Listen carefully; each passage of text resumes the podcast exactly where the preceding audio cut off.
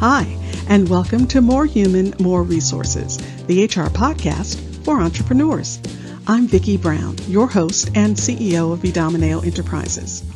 As a serial entrepreneur, I understand that having the right expert help has been critical to my success.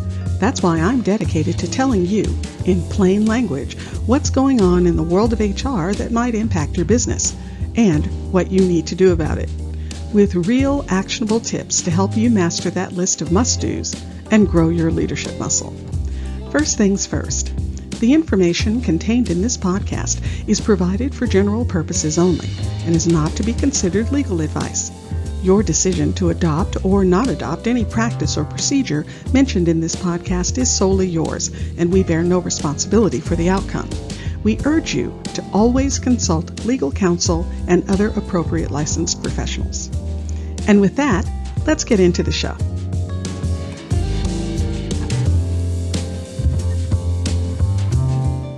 You're listening to Season 1, Episode 7. Today, I'm going to give you the skinny on overtime who gets it, when they get it, how it's calculated, and a little known quicksand pit about bonuses. So, first off, who gets overtime? Well, any position that's classified as non-exempt is eligible for overtime. I did a detailed review of job classifications and what qualifies as exempt versus non-exempt in an earlier episode. Be sure to listen to that when you're done with this one. When a job is eligible for overtime, it means that employee will be paid a premium amount, usually one and a half times the regular rate, for any extra work. So, how and what qualifies as extra? Well, that could be different state to state. At the federal level, overtime kicks in if you work more than 40 hours a work week. That's why it's important that you define what your work week is. For instance, if you determine your work week starts on Sunday and ends on Saturday, and then you have an employee who works 40 hours Monday through Friday, any time they work on Saturday will be more than 40 hours in that work week, so it will be considered overtime. However, if the same employee works 40 hours Monday through Friday, but the company sets the work week as starting on Tuesday and ending on Monday, then hours worked on Monday would be part of the last work week. So you could work Tuesday through Saturday and theoretically not trigger overtime. So I bet you're saying to yourself, why wouldn't all companies set work weeks that start and end in the middle of the calendar week? Well, because in most cases, people are off on the weekends, so changing the work week wouldn't really make much difference. But how you set your work week can be an important point for some businesses, so keep it in mind.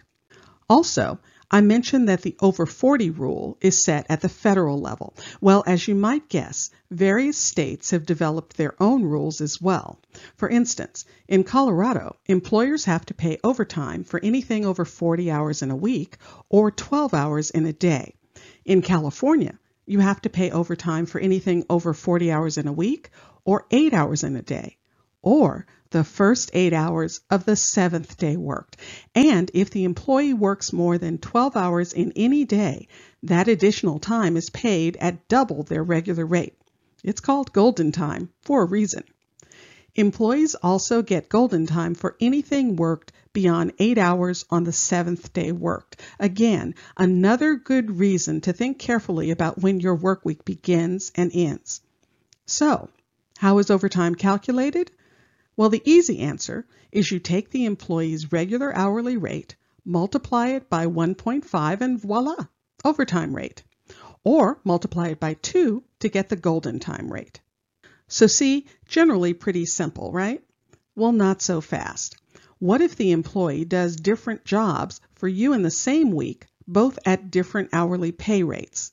Well, then you would use something called a weighted average to figure out what is the base rate to use for overtime calculations. Now, different states may have different rules around using weighted averages or not, so double check with your state. Speaking of rates, the feds have a little known and little understood rule around bonuses and overtime eligible employees. If you give a non discretionary bonus to someone who's eligible for overtime, that bonus actually changes their rate of pay, and so it also changes their overtime rate. Let's break this down a bit further. First off, what is a non-discretionary bonus? Well, if a bonus is based on a predetermined formula, like an individual or group production bonus or something based on work quality or accuracy, it's non-discretionary. It could also be something based on attendance or safety.